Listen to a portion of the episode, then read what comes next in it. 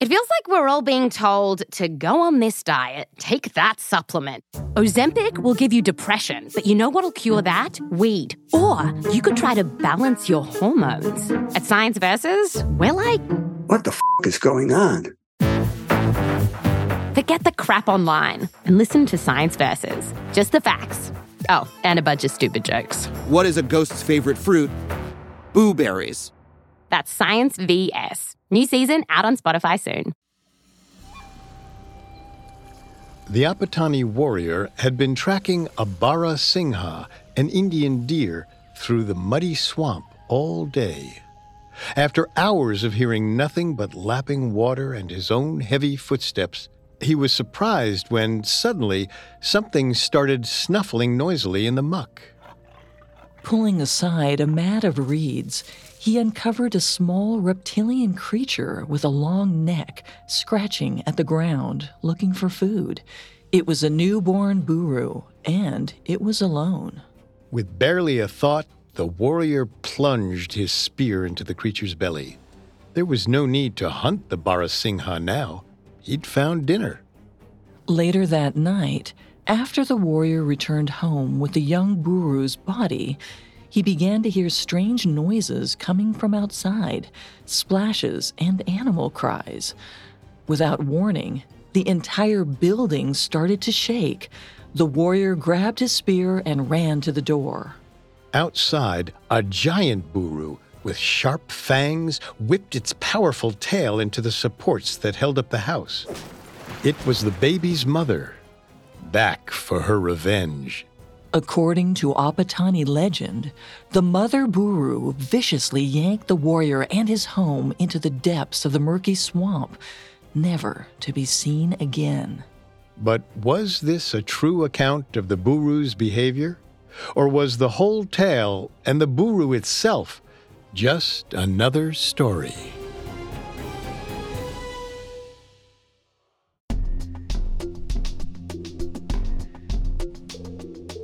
Welcome to Unexplained Mysteries, a Parcast original.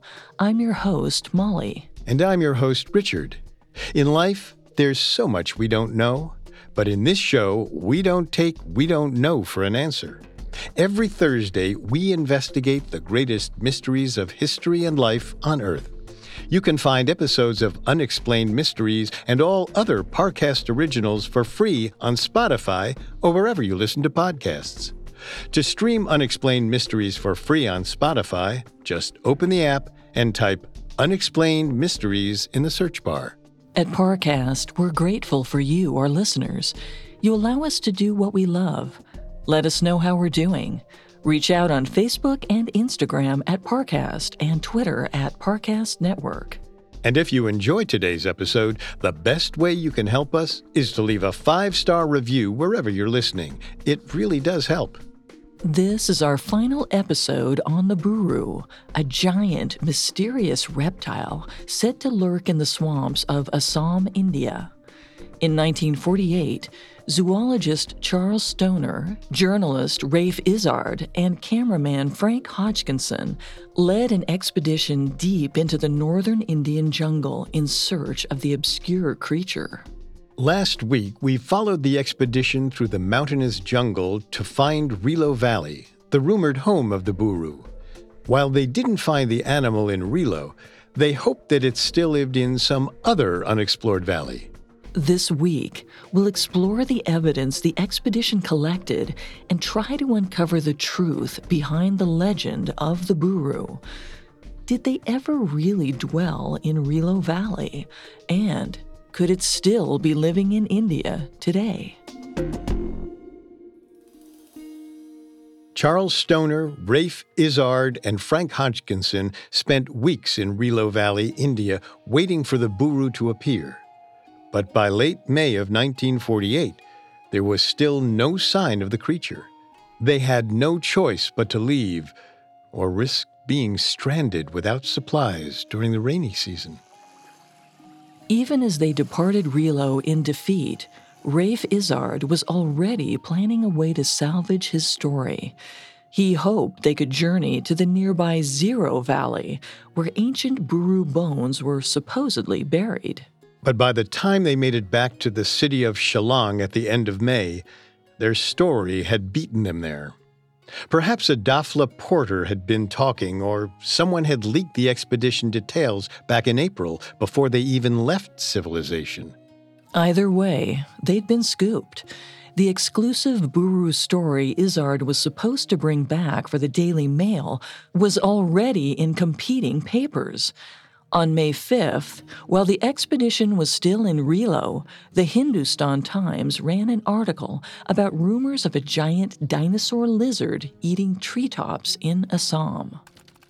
Soon, more hearsay was published. One journalist claimed that the creature was related to the abominable snowman of the upper Himalayas. Before long, stories of the fearsome Buru caused a panic. Tea planters hired armed guards to patrol their fields and protect their crops from marauding swamp lizards.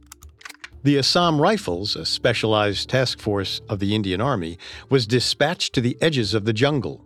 Journalists and adventure seekers alike flooded into Shillong, hoping to mount their own expeditions to bring the Buru out of hiding.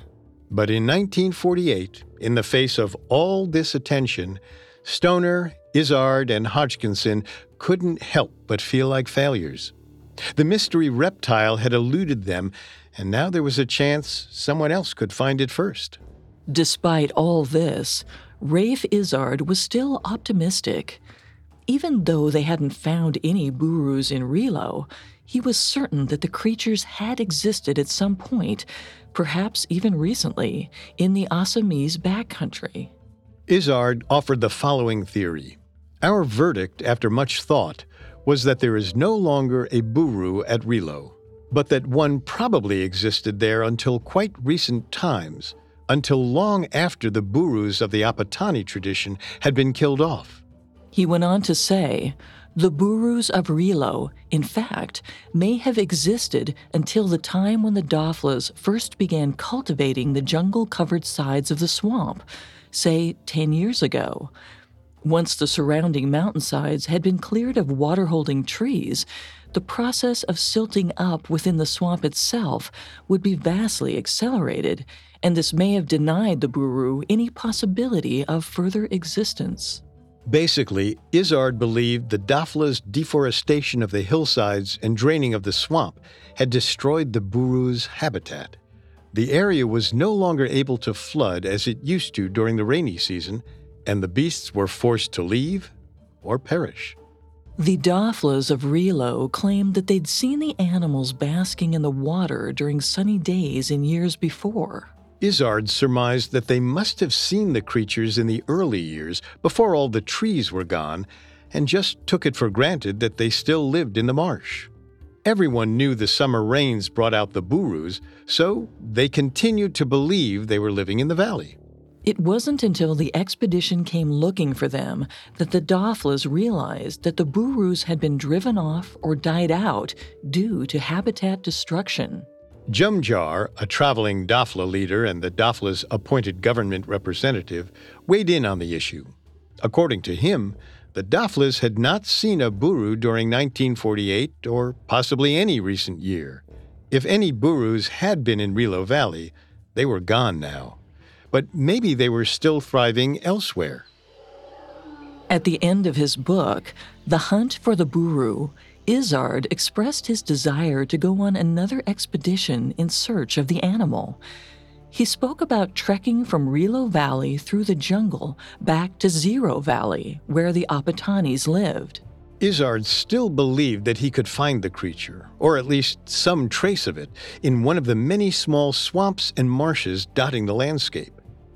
He hoped to finally meet the Apatanis himself and perhaps exhume the four Buru burial sites scattered around Ziro Valley. Alas, this trek was never to be. There's not an official explanation as to why Izzard never traveled to the Apatanis or attempted to explore the area between Ziro and Rilo. After he published The Hunt for the Buru in 1951, Izzard doesn't seem to have published another word on the subject at all. Most likely, Izzard couldn't secure any financial backing for another trip. The Daily Mail funded the 1948 excursion with no real results. Not only that, they'd been scooped. The Hindustan Times started publishing unverified reports about the Buru before Izzard was even back from the jungle. Without the support of his employer, Izzard was never able to return to the jungles of Assam to find the beast. But maybe there was nothing for him to find. In the months after his expedition, dozens more explorers and journalists set out from Shillong. Spurred by the reports in the Hindustan Times of giant lizards stalking the Himalayan ridges, these intrepid reporters and scientists ranged across Assam trying to find the Buru. Not one was successful. Much like the initial expedition, no other explorers were able to find any evidence of the Buru in Assam. Did it ever exist? Based on hard evidence, probably not. Stonor, Izzard, and Hodgkinson never found a live buru. They also never found bones, skin, dung, or any other indicators of an undiscovered reptile living in the marshes of Assam. As for the other swamps dotting the landscape between Ziro and Rilo, no formal expeditions have ever been sent to explore them. It certainly seems that the Buru, if it ever existed, does not live in Assam today. And it's difficult to take Izzard's theory that the beast once lived and then went extinct at face value when absolutely no evidence of the creature has ever been found. But we can't definitively say that the Buru never existed at all. The Buru was an integral part of the Apatanis' oral tradition for generations before Charles Stonor ever heard of it. Which brings us to a new possibility. If the Buru didn't exist, something had to inspire these stories, even if it was just an expression of old legends and cultural anxieties. What if, instead of a real creature, the Buru was something more mythical? Next, we'll dive deeper into the lore surrounding the Buru of Assam. Now, back to the story. After a failed expedition in 1948 to find the elusive Buru, journalist Ralph Izzard was still confident that the creature might live in the dank jungles of Assam. But Izzard was too caught up in his own hopes to take a look at the bigger picture. There was another, much more plausible answer. The Buru was an Apatani legend that his imagination had brought to life. What set many of the indigenous tribes in Assam apart from one another were their distinctive cultures and belief systems. Groups like the Poroik, Apatanis, and Daflas all lived in the same area of India but had their own entirely unique ways of life, art, and social structure. As we mentioned last week, the Apatanis of Ziro Valley, where Burus were said to roam long ago, were incredibly isolated. Ziro Valley is ringed on all sides by a range of Himalayan peaks. The Apatanis, therefore, have a special relationship with the land and have historically practiced conservationist agriculture. Due to careful consideration in their cultivation practices, they were able to live off the bounty of the valley without the need for outside goods. Save for occasional trading with the nomadic Daflas, the Apatanis rarely left Ziro Valley. When Stonor visited them, Izzard noted, though they are in India, many have never seen an Indian, let alone a white man. The tribespeople Stonor spoke to hadn't even heard of Mahatma Gandhi, who'd helped lead India to its independence just a year before in 1947. All of this means that, with no outside influence or knowledge, the Apatani stories of a legendary swamp monster could have taken on a life of their own. Over time, later generations came to believe that the Burus of myth were actually real. But then there's the question of where those tales came from initially. We can try to answer this by comparing their oral traditions to those of other valleys like Ziro, which are scattered throughout northern Assam. Many have swamps and deep pools, each with their own mythological significance. In his research, Izzard found that some of the other local tribes had legends and stories about particular pools. Many were said to be the dwellings of spirits. On their expedition to Rilo Valley, many of the local Daflas were reluctant to get close to certain grottos and pools of water near the swamp. They told the expedition that they were homes to evil and vengeful supernatural beings who would punish them for trespassing. The spirits that were said to live in the pools and marshes were often formless, non corporeal entities.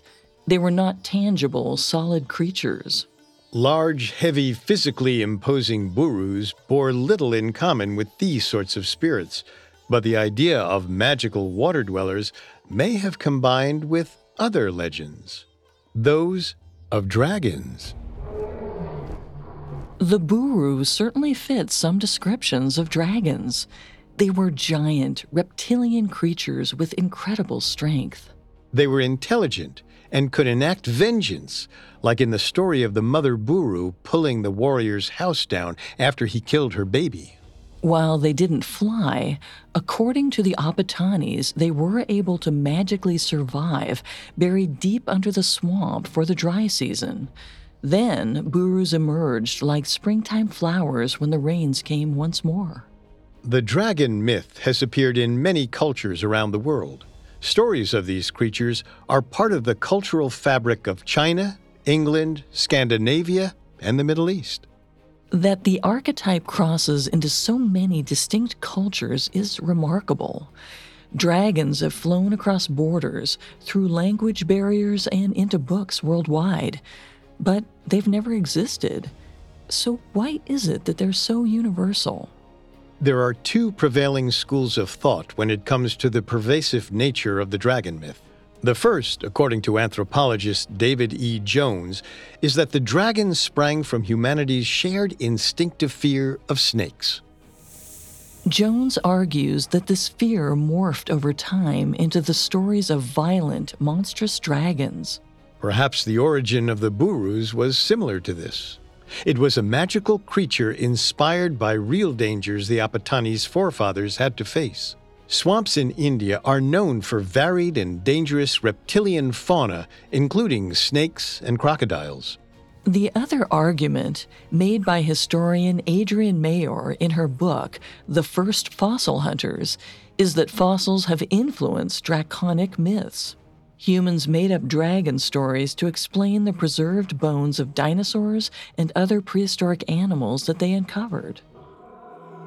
The term dinosaur wasn't even coined until 1842, but humans discovered fossils for generations before that. A giant, powerful supernatural creature like a dragon would be a good explanation for the massive bones that early explorers found. Whichever explanation you believe, for thousands of years, humans thought the dragons existed. The stories were repeated so often and woven so tightly into cultural memory that dragons were, at times, thought to be real creatures all over the world. The Buru could be a microcosm of the dragon myth. There was a precedent in the area for tales of supernatural swamp creatures with powers, the evil spirits in the pools. The Apatanis may have come up with their own type of water spirit. This one, however, was a scaly, powerful, vengeful monster. The Buru combined features of fearful reptiles with the magical aspects of mythical water sprites. And their legendary creature must have seemed unquestionably real when Apatanis unearthed bones that perfectly matched the monster from their stories. In Ziro Valley, the Apatanis showed zoologist Charles Stonor four different sites where they claimed burus were buried. But Stonor never actually dug the mounds up. The Apatanis wouldn't let him desecrate the graves, and no other expedition was mounted to check what was buried there. There's no telling what was actually under the mounds.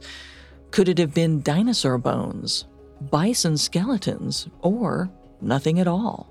Unfortunately, we don't know because Stonor didn't know. And in the years since his expedition, there's been no report of anyone excavating the burial sites in Rilo Valley. Without some kind of hard physical evidence, the Buru could very well have been a mythical beast that Stonor mistook for a real animal. This argument, while very convincing, is not without its flaws. In his book, The Hunt for the Buru, Izzard related how Stonor was certain that the Buru had to be a real animal, convinced by the Apatanis and Dafla's descriptions that this had to be the case. He dismissed any notion it was a legendary beast. Stonor was a nationally recognized zoologist and ethnologist with a specialty in the Assam region. Izzard had been a journalist for almost 17 years at the time he went on the 1948 expedition. With their combined experience, they were gifted at parsing out facts from fiction. And they were convinced that the Apatanis didn't believe the Buru was a spirit. Instead, they maintained that it was a normal, living creature, as tangible as the buffalo that wandered through their valley. There was compelling circumstantial evidence that pointed to the beast's existence. For one thing, the Apatanis weren't the only people who claimed to have seen it.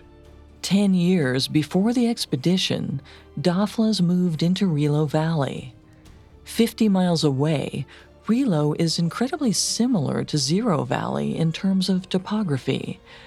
Like Ziro, Rilo was filled with a massive swamp when the Daflas arrived.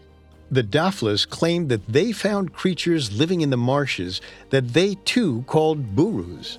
Their description of these animals was surprisingly similar to the swamp monsters of Ziro Valley, complete with long necks and tails, hoarse cries, and reptilian bodies. Even though the expedition was unable to find evidence of burus in Rilo Valley, the Daflas were adamant that they'd once lived there. They claimed they were often seen during their first few years in the valley when the Daflas cultivated the hilltops overlooking the water. While they hadn't spotted a buru in the past year, they still believed the animals lived in the valley. It was a fact of life in Rilo, a marker of the changing seasons, like the bamboo growing in spring or the rains coming in April. Burus were not a legendary beast to the Daflas. Having been in the valley no longer than a decade, they didn't have enough time to establish and pass down an oral tradition of a monster the way the Apatanis had. This is perhaps one of the greatest pieces of evidence in favor of the existence of the Buru. It's unlikely that the Daflas simply invented the creature out of thin air. And with the Apatanis being so isolated, it's hard to believe that their story spread 50 miles to Rilo. Even if it did, it's improbable that the Daflas then took it on faith that Burus lived in their swamp too without ever seeing one. To add to this evidence, there are tales of other, almost identical creatures floating around the Indian subcontinent. 2,000 miles away from Rilo Valley, in the northwestern Indian state of Gujarat, there is an area called Gir National Park. This forested land is home to Asiatic lions, leopards, wild boars, crocodiles, and monitor lizards. In the early 20th century, it was rumored to be home to another legendary giant reptile, the Jur of Gir. It was supposedly a lizard that was 20 feet long, semi aquatic, and shared its marshland habitat with saltwater crocodiles. It has also never been found. The similarities between the Jur of Gir and the Buru are startling. They hail from opposite sides of India but sound like the exact same beast.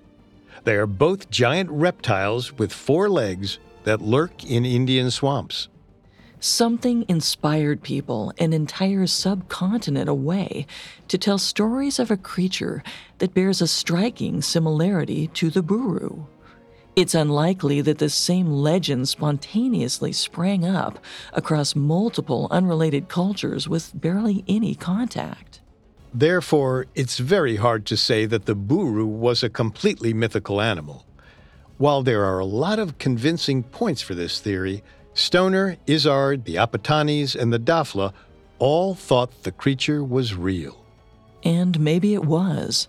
Perhaps the Apatanis didn't come up with the Buru after discovering long fossilized dinosaur bones. Maybe those bones were much more recent. Instead of a fantastical dragon, perhaps Burus were a very real dinosaur that terrorized Assam well into the modern age. Coming up, we'll find out which terrifying creatures could have been stalking the dark Himalayan jungles. Now, back to the story. The Buru is still an enigma today, over 50 years after an expedition set out into the jungle to find it. According to journalist Ralph Izzard, the Buru was a real creature that simply went extinct shortly before they could find it. Others believe that the Buru never really existed at all and was actually a mythological creature. According to this theory, the Buru was a folk tale that Charles Stonor and Ralph Izzard mistook for a real animal. So, did this giant reptile creature really live among the Daflas and the Apatanis? If it did, its immense size wasn't some sort of strange anomaly. It sounds incredible, but this wasn't the first time a giant reptile or lizard lived among humans. When the first people landed in Australia 65,000 years ago, they found the continent to be an exceedingly dangerous place.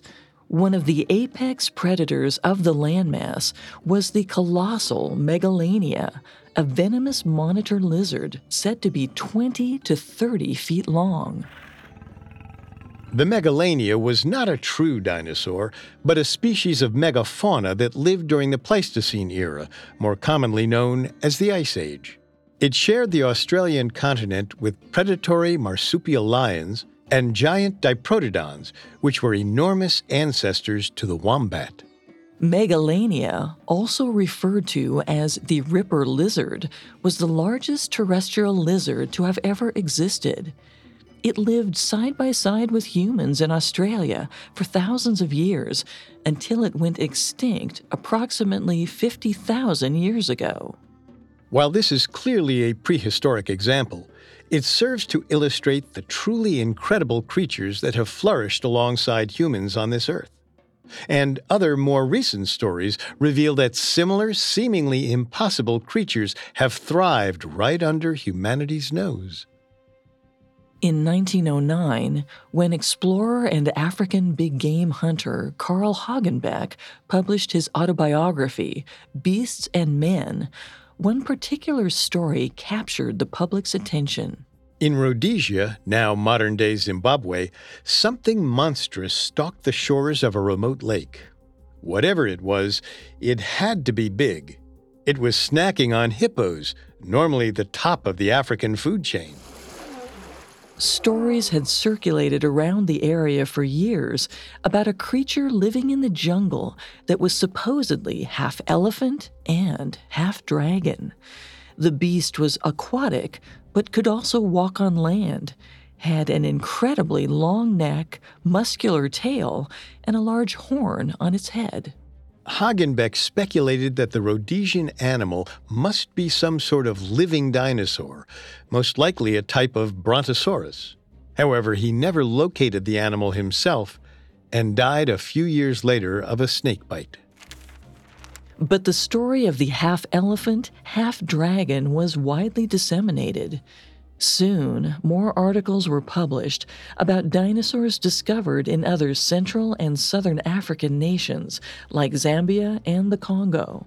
In 1913, reports from Cameroon spoke of a similar creature to Hagenbeck's. The Mokele Mbembe, as it was called, was terrorizing the jungle. In 2001, a BBC film crew interviewed a tribe of indigenous Biaka people in the Congo about the Mokele Mbembe. During the course of filming, the crew showed the interviewees a field guide of known African animals. The crew was surprised when many of the Biaka interviewees pointed out the Mokele Mbembe in the field guide. The long necked, single horned creature of legend was actually the African rhino. The documentary crew theorized that the stories about the creature were really a mix of folklore and a cultural memory of the African rhino, which had lived in that area of the Congo hundreds of years before. The tribe's ancestors who remembered the rhino had passed down a description of it through stories of the Mokele Mbembe. This story is a good reminder that legends and myths sometimes have simple explanations and the Buru might also have a similar resolution. Was it a real dinosaur living among the Apatanis? Could it have been a cultural memory of another creature, as with the Mokele Mbembe? Or was it something else entirely? Stonor and Izzard themselves puzzled over other possible explanations for the animal. For a while, Stonor theorized that the beasts may just have been swamp turtles, but then realized that those turtles would be spotted leaving the marsh to lay eggs. Another theory they dismissed was that the valley was once home to giant lungfish. These long, eel like fish have fascinated scientists due to their unique characteristics. Like the buru, lungfish live in freshwater and can also breathe air. They have two pairs of long, tapered fins in the same place that land creatures would have their front and back legs. However, lungfish are much smaller than the monster the Apatanis described, with the longest ever recorded being just over four feet long. In addition, while ancient lungfish were wide ranging, today they are only found in Africa, South America, and Australia. Stonor and Izzard also considered that the buru may actually be a sort of rare or extinct swamp crocodile. There is an animal that fits its description called the mugger or marsh crocodile. It lives in southern Iran, Pakistan, and India. The mugger crocodile dwells in marshes, feeds on live birds, fish, and mammals, and burrows into the dirt to hibernate during the winter dry season. The mugger also has a long snout, a powerful tail, and short, clawed feet that help it dig like a mole. It sounds strikingly similar to the buru. However, Charles Stonor asked the Apatanis about just this possibility. His interviewees were familiar with the concept of crocodiles and alligators, although many of them had never seen one. They claimed that the buru was a completely different creature. While Stonor believed them, it's still possible they were mistaken. After all, the Apatanis were isolated. The Buru could have been a misidentified crocodile. Since the Apatanis were never confronted with the mugger crocodile the way the Biaka were with the African rhino, it's hard to be definitively sure that the Buru wasn't some ordinary, already discovered creature.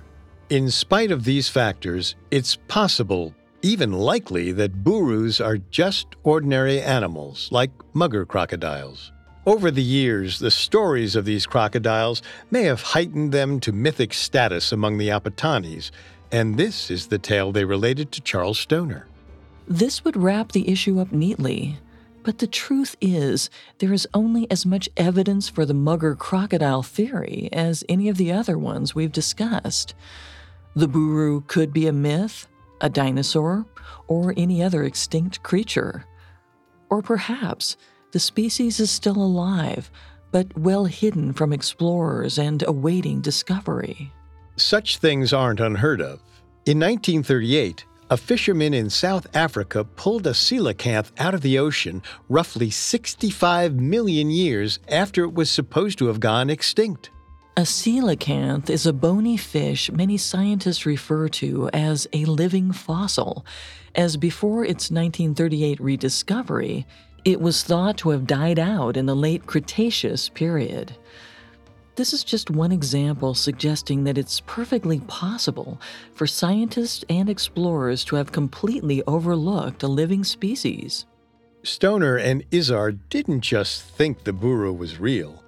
They banked their careers on this belief. And the Buru wasn't the last legendary creature they sought to discover living in the real world.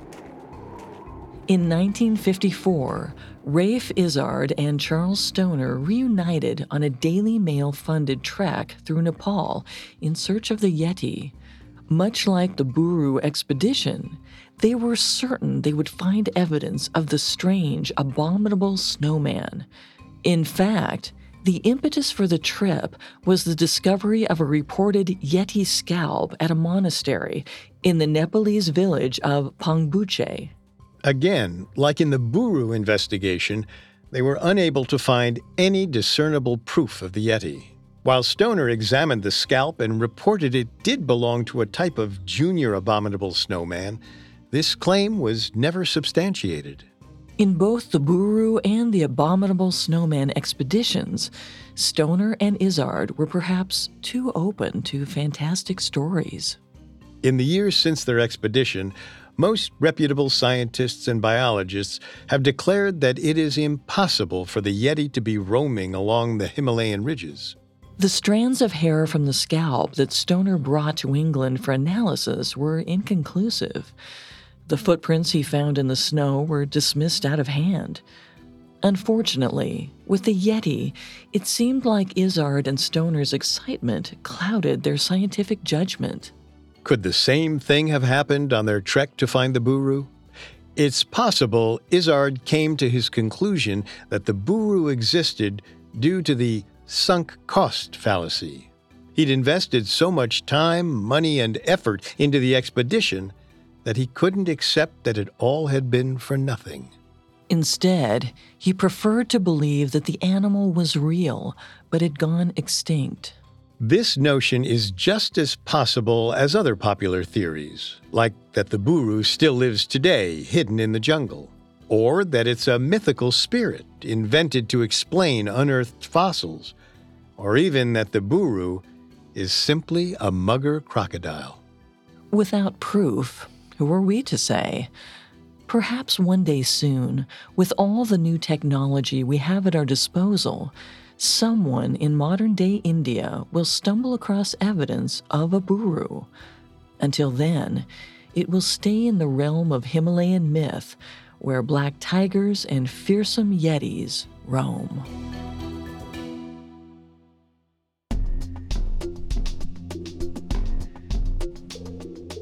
Thanks again for tuning in to Unexplained Mysteries. We'll be back Thursday with a new episode. For more information on the 1948 expedition, amongst the many sources we used, we found Ralph Izzard's book, The Hunt for the Buru, extremely helpful to our research. You can find all episodes of Unexplained Mysteries and all other Parcast originals for free on Spotify. Not only does Spotify already have all of your favorite music, but now Spotify is making it easy for you to enjoy all of your favorite Parcast originals like Unexplained Mysteries for free from your phone, desktop, or smart speaker. To stream Unexplained Mysteries on Spotify, just open the app and type Unexplained Mysteries in the search bar. And don't forget to follow us on Facebook and Instagram at Parcast and Twitter at Parcast Network. We'll see you next time. See you next Thursday. And remember, never take we don't know for an answer. Unexplained Mysteries was created by Max Cutler, is a production of Cutler Media, and is part of the Parcast Network. It is produced by Max and Ron Cutler, sound design by Michael Langsner, with production assistance by Ron Shapiro and Joel Stein. Additional production assistance by Maggie Admire and Freddie Beckley. This episode was written by Molly Quinlan and stars Molly Brandenburg and Richard Rossner.